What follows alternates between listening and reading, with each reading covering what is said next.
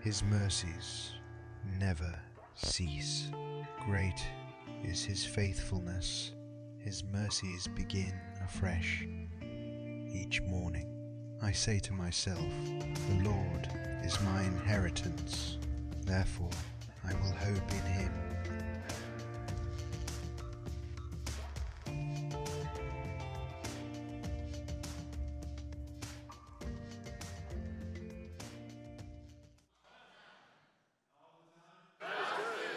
Are you excited to be here today? Hey, yeah, that's awesome. Did, did you guys enjoy our students leading this worship today? Yeah, let's, let's give, them a, give them a hand. And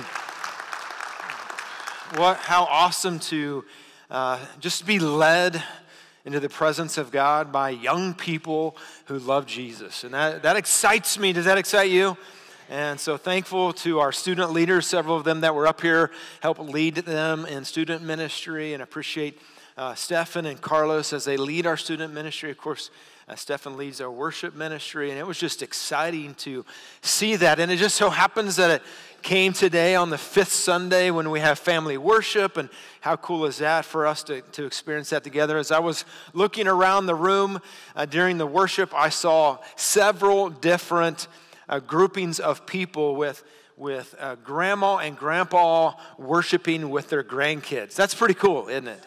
Uh, that's pretty, yeah, you can clap for that. That's awesome. Hallmark is, is unique in that way that we are a multi generational church. And of course, some of you parents and maybe even grandparents this morning, you're, you're filled with a little anxiousness because your, your child or grandchild is in church today. And that might make a little might make you a little nervous. Anybody a little nervous today? So I just want to say it's going to be okay. We're all family in here, right? And it'll be okay. Uh, one of the reasons that we have family worship typically on the fifth Sunday of the month is that we can uh, give our kids workers a break. Can we give a hand to all our volunteers and especially those who work in kids ministry? Uh, but then also because I think it's a great discipleship opportunity for your kids to sit in big church uh, with mom and dad or aunt and uncle or grandma and grandpa or all the above. And so we're excited that they're in here today. And uh, I want to invite you to find your way to the book of Lamentations. You probably haven't sat through many series on the book of Lamentations. And in case you're trying to find it, Find the middle of the Bible, Psalms, take a right, Proverbs, Song of Solomon, Isaiah, Jeremiah, then Lamentations, all right? So if you're on your phone or iPad, it's much easier to find it.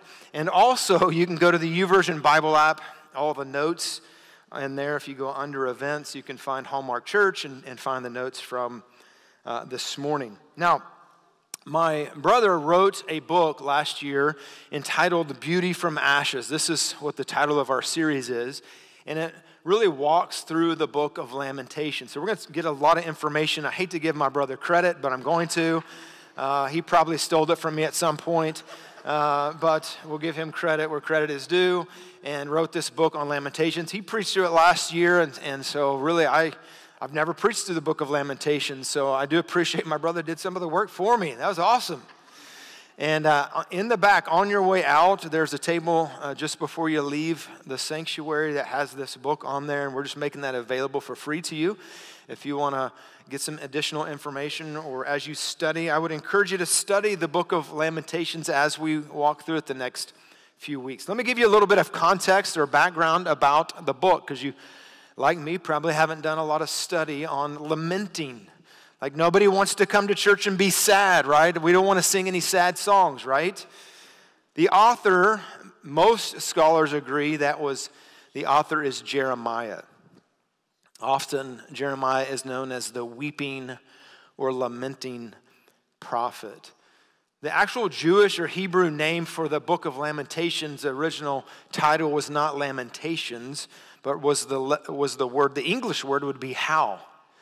And the reason is because chapter 1, chapter 2, and chapter 4, if you look through those, the first uh, letter, or excuse me, the first word of those chapters is the word how. Like How, God, could this be happening? How is the destruction? And, and so originally the title would be How. Uh, most believe this is an epilogue or a kind of a follow up to the, the book Jeremiah. It was written, most believe, around 586 after the destruction and the, the invasion of Jerusalem by the Babylonians. It's really five different poems, okay? Chapter 1, chapter 2, chapter 3, 4, and 5, all a different poem. It's written in an acrostic format where chapters 1, 2, uh, 4, and 5, the, there's 22 verses in each chapter. 22 verses that represent the 22 letters of the Hebrew alphabet. And each verse starts, so verse 1 would have started in our alphabet with the letter A. Like for us, we're going to write a book, right, in the acrostic format. A, admit that you are a sinner. Verse 2 would be B, believe that Jesus died for you. C would be confess your sins to Christ. All right, are you guys tracking with me? So that's kind of the format of chapter 1, 2, 4, and 5. Chapter 3, there's 66 verses, and it follows the same pattern, and yet instead of one verse for each letter, there's three verses for each letter, which would bring it up to 66 verses. Now, many believe that Jeremiah wrote the book uh, of Lamentations from a cave on a hill just north of Jerusalem. And that as he wrote and looked and observed the temple being destroyed, the city being utterly destroyed, that he wrote a lament, the book of Lamentations. If you went to Israel today, you would see that hill, and it would be known as Jeremiah's grotto. And in fact, the famous painter Rembrandt painted this picture, one of his earliest paintings. And I don't know how well, we have a picture for you. I don't know how well it's going to show up on the screen just because it's dark and, and it's an old a print of a print of a print. But his elbow is kind of leaning on, if you could see it clearly, the words would say Holy Bible. In the distance that you can't see so clearly is Jerusalem on fire. You could look it up, you could Google it, and probably see a little clearer image.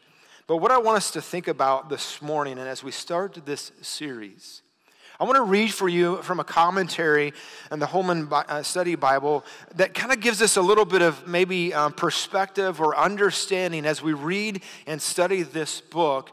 Maybe when we deal with suffering. So, how many of you have ever dealt with suffering? Have you ever felt like when you were in the midst of suffering that you had no hope? Anybody felt like that? How many, though, in the midst of your suffering, you have experienced hope? Well, we're going to talk a little more about that, but let, let me read for you, and it's going to be on the screen for us this morning. It says this Few things contrast religious and humanistic traditions more than their respective responses to suffering. Okay, so the first part of this quote, it just kind of uh, gives us this understanding, this thought, that we're kind of divided on how we respond to suffering. Those who follow Christ, those who don't follow Christ. It goes on to say the humanist sees suffering as a bare and personal event without ultimate meaning, right? We're just here, we live our life, life is over. That's it. Like a fatalistic mindset. Our purpose for believers suffering is personal. It's a personal problem. Because they believe that all events of history are under the hands of a personal God. Let me, let me explain what that means. So, if you have a humanistic philosophy, we're here, we're going to die, and, and well, that's the end of it, well, then suffering's just whatever. But if, as a follower of Jesus, and as a person who believes that in the sovereignty of God, that as we often say, God is good and God is in control, then when I enter into a season of suffering and I believe that God is in control and I believe that God is sovereign, well, then it brings me to a crisis of belief. That's where it says, and if that's true, if God is in control and I'm suffering, this is going to lead me to a crisis belief, which leads to the next slide. How can God's love and justice be reconciled if we're suffering, if we're in pain? Right? Do you, you, you realize the tension here? I believe God is good and I believe God is in control, but my life stinks right now. Then how do I reconcile that if a God is good and God is in control and God loves me and God works all things together for my good according to his purpose and his plan? And I wish, I wish this next statement in this commentary says lamentation perfectly answers that question for us, but it doesn't say that. Lamentations gives us no easy answer to the question, but it helps us meet God amid our suffering and teaches us the language of prayer. In other words, we can find hope in our suffering. And as I read this quote, I immediately thought of a, another famous quote by C.S. Lewis. And C.S. Lewis says this God whispers to us in our pleasures, He speaks in our conscience, but shouts in our pain. It is His megaphone to rouse a deaf world. And suffering, then, what C.S. Lewis would say is sometimes God's way of getting our attention of turning our heart back to Him. It's interesting that as we just left the book of Esther, that we wrestled with three questions in the book of Esther. And as we now enter into the book of Lamentations, it seems that these three questions are still very prevalent. We ask these three questions Do you believe God is good? Yes or no? Yes. Do you believe God is in control? Well, here we are back to what we just talked about, right? This is the crisis of belief. If I believe God is good and God is in control, the faith part of that is when life is not good, when I'm in a season, a season of suffering, am I going to believe that God is good and God is in control even in my hurt, even in my confusion, even in my pain? Even in my suffering. Because it's easy to say God is good when God is good, right? But, but the faith comes when life maybe isn't like we planned it.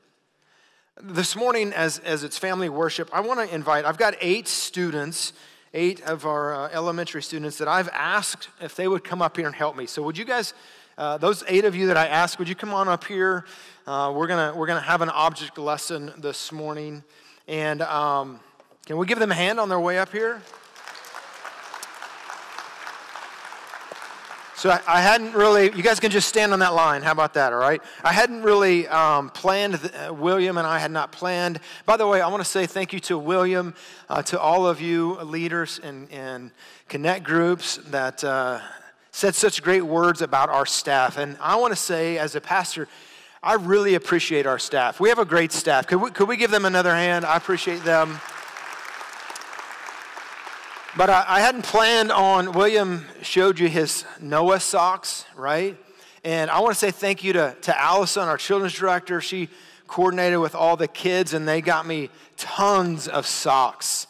They wanted to bless the socks of me or something like that, right? And I couldn't figure out which ones to wear. I, I someone, I don't know who, got me the nastiest, ugliest pair of socks. They were Jets socks. So I, I, I thought about wearing them, but I, I chose not to. Um, then someone else who, this may be even a worse gift, I got Philadelphia Eagle socks. Not fly, eagle, fly, but n- never mind, I'm not gonna say it. But Someone did give me these Ranger socks. All right, all right, very good. So, so thank you, kids, for all of you. I know some of you were a part of getting me jet socks. Um, so I appreciate that, Kaylin. All right, so what I want to do is I'm gonna I'm gonna hand these out to you. Okay, so here we go. You guys can take a second to look at that.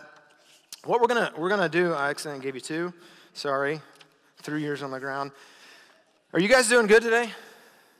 Are you guys a little nervous? A little bit? Parker says a lot. All right, let's have a vote. Raise your hand. Are you really nervous? Alex and Parker, Genevieve, a little bit. How many of you aren't nervous at all? All right, Hattie and Riley. George is praying about it. All right, good. Um, so what I want you to do, we're going to play a game. So everybody's looking at, you guys look at your papers there. We now turn it the other way and let everyone else see it. All right. So we have Esther becomes queen of Persia.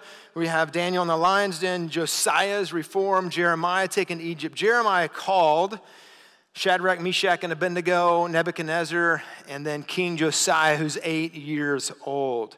Okay, so what I want them to do is I want you guys, you're going to have 30 seconds to do this. I want you to put this in the right order.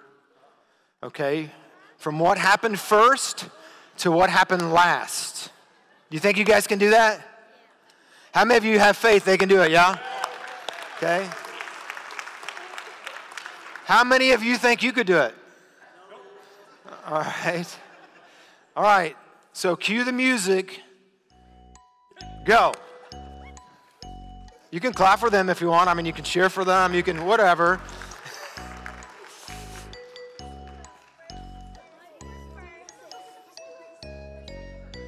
They're actually working together. This is awesome. I figured there'd be a fight or something.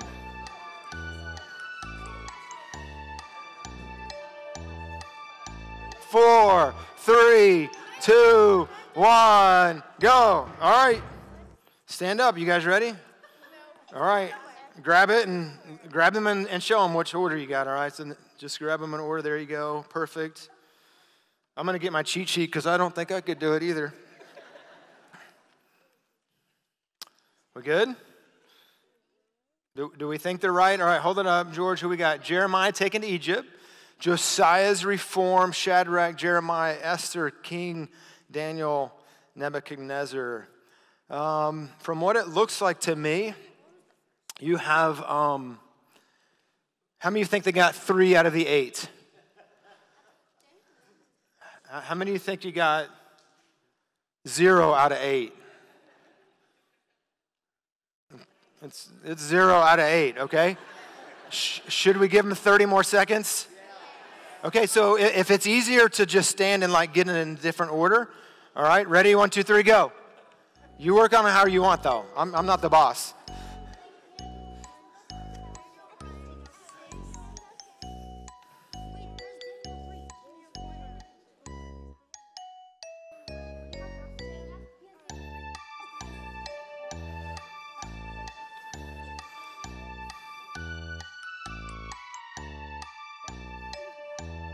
Five, four, three, two, one.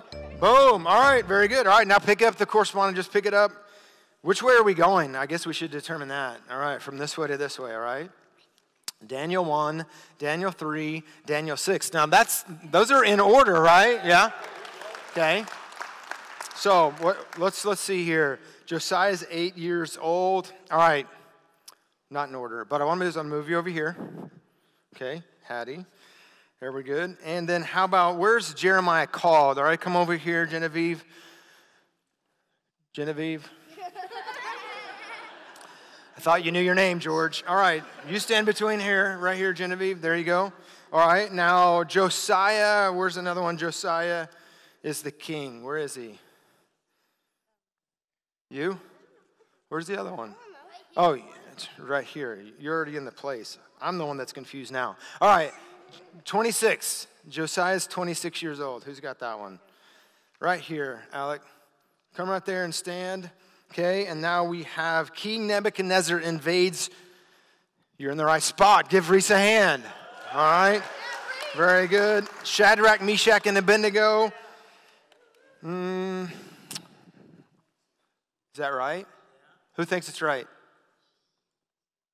You guys are not very confident. It's right. All right, Jeremiah is taken to Egypt. All right, go right there. Right between the two sisters. All right, and Riley. Guess what? Riley's in the right spot. Give her a hand.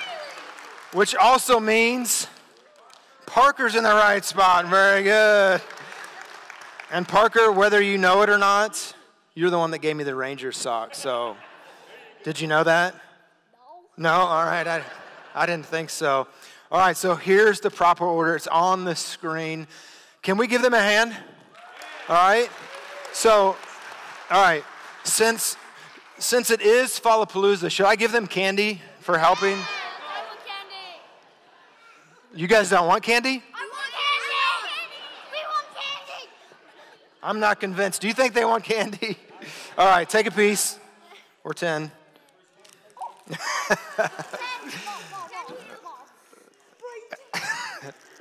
All right, and what, why don't you just stick your paper on the back after you get your candy? And then let's give them a big hand again. All right, so good. Very good. All right. Alec just jumping off. All right. Alec, I've always wanted to do that, but I'm afraid I'll break my ankle, so that's good. So, as we've just come out of Esther, we see that the scene we're in is about 100 years prior to Esther, right? The Babylonians overthrow the Jewish people. Then later, when Esther comes on the scene, the Persians had overthrown the Babylonians, and the Israelites were still in captivity. And as we walk through this this morning, and even through the next, next few weeks, here's the question that I want you to ask yourself, specifically today. Do we take the sin in our lives as seriously as God does? Okay, you don't have to answer it out loud, but can I give you the answer? no. That's a pretty easy answer. Maybe I, maybe I could have rephrased or should have rephrased, or maybe a follow up question is Should we take sin in our lives as seriously as God does? Yes or no? Yes, okay. So it seems like that we're in agreement that we should, but that we don't. Is that true? Is that, are we in agreement of that? Yes. Thank you. We are in agreement. And that's when we, when we walk into the chapter one. What we're going to see in chapter one is a description of the emotion, it's a description of the experiences of the nation of Israel when God allowed the Babylonians to overthrow them. Jeremiah is sitting on the side of a hill watching the city burn, and he weeps it says in verse number 16.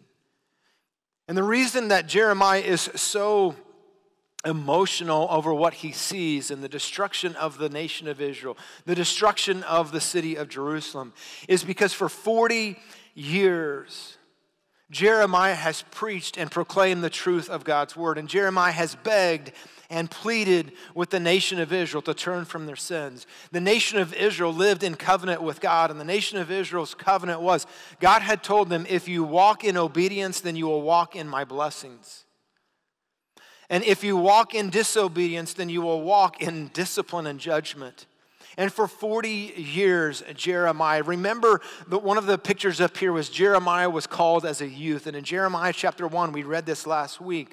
God came to Jeremiah as a youth and says, I want you to surrender to my will. And Jeremiah's like, No, I'm just a youth.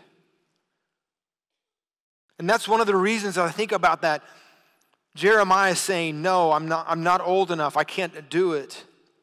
We saw up here on the stage Josiah, who was king at the time that Jeremiah was proclaiming the truth and was calling the people to repentance. And probably around age 26, as a young adult, King Josiah started his kingship as as an eight year old and as a young adult, King Josiah tries, it says there, Jos- uh, Josiah's reform, he tries to call the nation of Israel to repentance. He finds the book of the law and he's begging and pleading with the prophet Jeremiah turn from your sins, walk in obedience so that you can walk in the blessings of God. And, and they did not do it. And Jeremiah then sits on the side of a hill, weeping for his people. William said and alluded to Paul, and Paul said, Ministry's tough. He goes in this one passage and he talks about all the beatings he's taken, imprisonments, shipwrecks. And it's, And then he says, not only to mention the care I have for the people of God. It was almost as if Paul was saying, dealing with you people is harder, more emotional, more taxing, more draining, more important than being shipwrecked, beaten, or imprisoned. And Jeremiah, as the heart of a pastor, you know, uh, today is pastor, this month is Pastor Appreciation Day. And I would, I want to say publicly to, to my pastor, my dad, thank you. To my mom, thank you. I grew up in a home with a dad, with a, my pastor. You know, for, for 18 years, it was not my choice that he was my pastor. But for many years, it was my choice. But I grew up in a home where, where I saw the passion of a pastor who loves his people deeply. The passion of a pastor who, like Jeremiah, begs and pleads for the people to walk in obedience. That's what we read in Lamentations chapter 1. So let's, let's read it this morning. How lonely sits the city Here's the contrast of what the city was like before the, the, the, the devastation and after. It was full of people. How like a widow is she? Who was great among the nations, the princess among the provinces, has become a slave. She weeps bitterly in the night. Her tears are on her cheeks among all her lovers. She has none to comfort her. All her friends have dealt treacherously with her. They have become her enemies. Judah has gone into captivity under affliction and hard servitude. She dwells among the nations. She finds no rest. All her persecutors overtake her in dire straits. The roads to Zion mourn because no one comes to set the feast to the set feast. All her gates are desolate. Her priests sigh. Her virgins are afflicted, and she is in bitterness. Her adversaries have become the master. Her enemies prosper. And here's a, a pivotal statement For the Lord has afflicted her. This particular suffering is because of the Lord. And why has the Lord afflicted her? Because of the multitude of her transgressions. Her children have gone into captivity before the enemy. Look at verse number eight. Jerusalem has sinned gravely. Therefore, she has become vile. All who honored her despise her because they have seen her nakedness. She sighs and turns away. Her uncleanness is in her skirt. She did not consider her destiny. This, this is what sin does to us. We don't look down the path to see what sin is going to do and how destructive it's going to be. She doesn't look at her destiny. Therefore, her collapse was awesome. Terrible is a better word. She had no comforter. O Lord, behold my affliction, for the enemy is exalted. Years ago, this is a famous quote that many people quoted, and I, I haven't heard it as much recently. Um, the quote is from Ravi Zacharias. And the reason I haven't heard it, I don't think, as much recently is because uh, recently Ravi Zacharias passed away. If you don't know who he is, he was a, uh, had a, a large ministry uh, I mean, a great ministry, an apologist, I mean, a great, powerful preacher of the word. And here is his quote Sin will take you farther than you want to go. It'll keep you longer than you want to stay, and it'll cost you more than you want to pay. And the reason I don't think I hear people quote him as often is after he passed away, it was brought to the light of all the wicked things he was a part of. And I would say that the statement has more power and warning with it because of it. A, a, godly man who had sin in his life that he didn't deal with, that he didn't repent, that had such a stronghold on him, and what payment was paid for. Lamentations is a warning for us. Verse number 10, let's keep reading. The adversary has spread his hand over all the pleasant things, for she has seen the nations enter her sanctuary, those who command not to enter your assembly. I'm, I'm just going to quickly read and kind of walk through these next few verses very quickly. Verse number 7, 11, excuse me, says, See, and I want you to point it out. It says, O Lord, and consider, for I am scorned. There's no doubt, as Jeremiah writes, and he writes on behalf of the nation of Israel, that they have no doubt that God is the one who brought this destruction. Verse number 12, it says, Which, the last part, which the Lord has inflicted in the day of his fierce anger. Verse number 14, the yoke of my transgressions was bound. The last part of the verse, the Lord delivered me into the hands of those who I'm not able to withstand. Verse 15, the Lord has trampled underfoot all mighty men in his midst. The last part of verse 15, the Lord trampled as a winepress the virgin daughter of Judah. Verse 17, the Lord has commanded concerning Jacob. Verse number 18, the Lord is, I want us to look on the screen. Verse number 18. The Lord is, what's the word? The Lord is what? God is a holy, righteous God. And he demands from his people, here, the nation of Israel, that they would walk in obedience. For us today, as followers of Jesus, that God demands us to walk in holiness. The question we started this morning with is Do we take sin as seriously as God takes it? the answer for all of us was no. Should we take sin as, as seriously as God does? And the answer was yes. And so, my question for you this morning is we're, we're all in agreement we all said that we don't take sin as seriously in our life as God does. We were also all in agreement that we should take sin in our life as seriously as God does. We see over and over in the Old Testament the judgment of God and the discipline of God on the nation of Israel because they would not walk in obedience. And He had warned them, He had told them time and time again, all the minor prophets, right? Jeremiah goes and he warns for 40 years, repent or you will be destroyed. And they don't repent, and God is faithful to keep his word. And for you, David prayed, Search my heart, O God, see if there's any wicked way in me.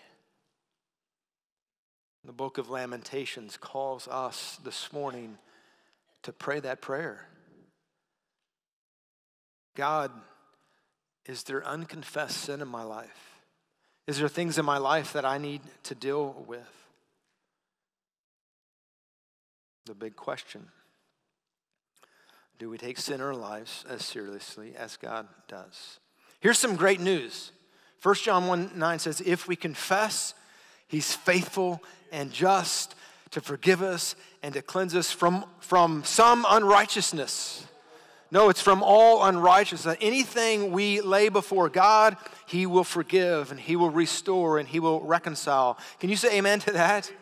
James 5 16 says, We are confess our sins and our trespasses one to another that we may have healing. We need to go to God and confess our sins so we can receive forgiveness and restoration and reconciliation. But we need to have people in our life, other followers of Jesus, who we can confess our sin to so that we can have healing and walk in holiness with our God.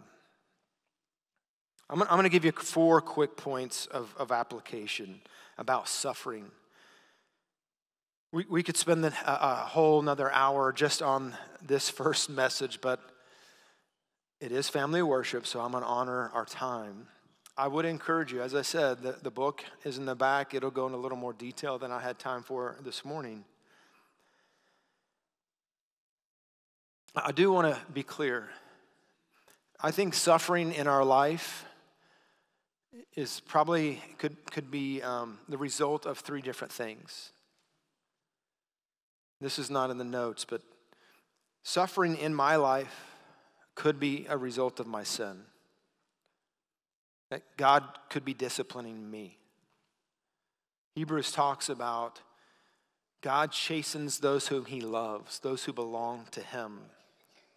1 Corinthians, Paul warned the church at Corinth that because of your sin, some of you are sick and some of you have died. God still disciplines us in our sin. The reason God disciplines in our, us in our sin is because He wants what's best for us. What's best for us is to walk in obedience with Christ. So sometimes suffering is a result of my own sin. Sometimes suffering is just as a result that we live in a fallen world. Wasn't God's plan, but because Adam and Eve, Adam and Eve sinned, death entered in. And sometimes that's just a result. Sometimes my suffering is just because I'm not very smart and I make bad decisions. Can you agree with that? I mean, about you, not me. Can you agree, agree with that? Four quick things like suffering certainties. Number one, sin causes a loss of joy, fellowship, blessing, and most importantly, our testimony. When Samson sinned, the Philistine people mocked his God. And when I sin, I give opportunity for people to mock the God I worship. Number two, I love this quote All suffering is not caused by sin, but all sin will ultimately lead to suffering. If you are a follower of Christ, God will not let your sin go unchecked. If you're living in habitual sin, unconfessed sin before God, like Jeremiah, I'm warning you to confess. And if you've lived in continual habitual sin without the discipline of God, you may not be a child of God. You may be pretending. Number three, suffering from sin is personal and purposeful. God's discipline is meant to cause us to trust and obey Him. God knows what's best for us, whether we believe it or not. Because God is good and God is in control. So these opportunities of suffering and pain and hurt are opportunities for us to just trust God. I believe God is good and I believe God is in control, but am I going to trust Him until He proves it? That's the opportunity. And number four, suffering tends to cause us to respond in one of two ways worry. In other words, we're not believing God will get it right. You realize that's the root cause of worry? We don't trust God enough. Or bitterness, believing God did not get it right. Suffering tends to cause us to respond to worry or bitterness. And maybe this morning you're like, I came to church to get encouraged, not to be read a song of lament. This is heavy, right? We were, on, we were on the mountaintop singing with the students, and then Pastor Jon came up there and like kicked the chair out from under us. You felt that a little bit? It's okay. I can handle it. It's not me, though, it's the Word of God. And maybe you needed the chair kicked out from under you. But I don't want to leave you without hope. Every week, we're going to go to really the central theme of Lamentations. Look at Lamentations chapter number three.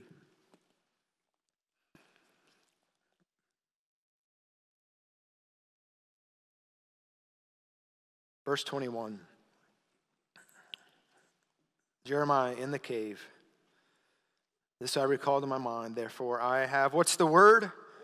Say it again. This I recall to mind, therefore I have. Through the Lord's mercies, we are not consumed. Why? Because of his compassions fail not. They are new every They are new every great is your faithfulness. The Lord is my portion, says my soul. Therefore, I hope in him. If you're in a season of hurting, grief, and sorrow, can I say your only hope is Jesus? Jeremiah, sitting in a cave, what we now call Jeremiah's grotto on the northern side of Israel, as he looks into Jerusalem, he pens these words through the Lord's mercies, his love. We are not consumed. His compassions, they fail not. His mercy is new every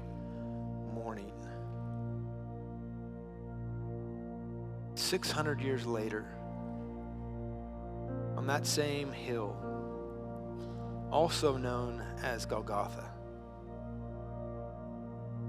the King of Kings, Jesus, would be placed on a cross to prove the words Jeremiah wrote.